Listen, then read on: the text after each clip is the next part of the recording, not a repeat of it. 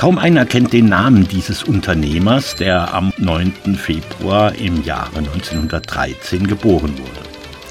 Und doch benutzen wir seine Produkte täglich und das von Kindesbeinen an.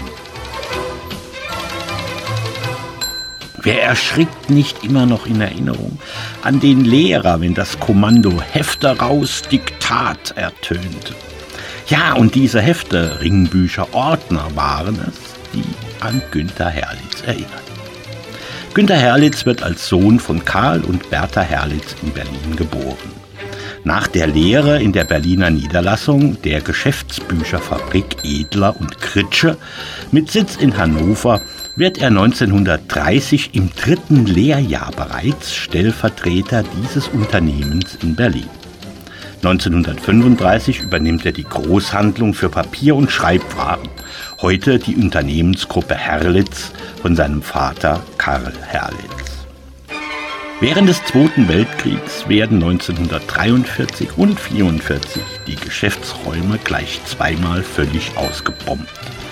Nach dem Krieg erfolgt bereits im Sommer 1945 der Neubeginn in Berlin-Charlottenburg, Wernigeroter Straße. In einem Kellergeschoss mit Gelegenheitsangeboten aller Art. So wurden Glühbirnen von Osram, denen das Element Wolfram fehlte, bemalt und mit einem Aufhänger versehen und als kleine Blumenvasen verkauft. Kacheln aus den Ruinen in Berlin wurden gesammelt, bemalt und als Bilder gehandelt. Günter Herlitz erhält von der russischen Kommandantur die Genehmigung zur Benutzung eines Fahrrads, ausschließlich für geschäftliche Zwecke natürlich. 1948 gelingt es Herlitz, Schreibwaren auf dem Luftweg nach Berlin West zu bringen. So konnte er auch während der Blockade ein so begehrtes Markenprodukt wie Uhu verkaufen. 1951 stellte ein kleiner Buchbinderbetrieb im Lohnauftrag für Herlitz die ersten Schulhefte und Notizblöcke her. Später kommt es zur Aufnahme einer eigenen Fertigung in einem Laden in der Pfalzburger Straße in Wilmersdorf. 1960 findet dann ein Umzug der Produktion in das Industriegebiet in der Feurigstraße in Berlin-Schöneberg statt. Herlitz baut eine eigene Verkaufsorganisation für das damalige gesamte Bundesgebiet auf. Der Aufstieg des Unternehmens war nicht mehr aufzuhalten. Ein entscheidendes Datum stellt das Jahr 72 dar. Das Einzelunternehmen Karl Herlitz wurde in eine Aktiengesellschaft umgewandelt. Bereits zwei Jahre später folgte die Inbetriebnahme des ersten Hochregallagers. Kurz vor der Einführung der Herlitz-Aktie an der Berliner und Frankfurter Börse im Jahr 1977 wurde das Unternehmen in die Karl Herlitz AG umgewandelt.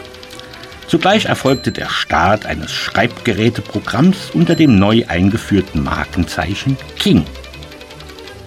Ende der 70er Jahre konnte ein sechsgeschossiges Fabrikgebäude in der Moabiter Hüttenstraße mit einer Nutzfläche von 16.000 Quadratmeter fertiggestellt werden.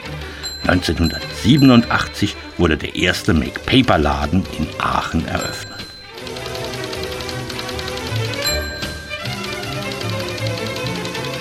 Nachdem Günter Herlitz 53 Jahre lang die Geschicke des Unternehmens geleitet hat, wechselt er im Jahre 1987 vom Vorsitz des Vorstandes in den Vorsitz des Aufsichtsrats der Herlitz AG über. Seit 1996 allerdings blieb Günter Herlitz jeder Hauptversammlung fern. Er zog nach Österreich und lebte bis zu seinem Tod im Jahre 2010 in Kärnten.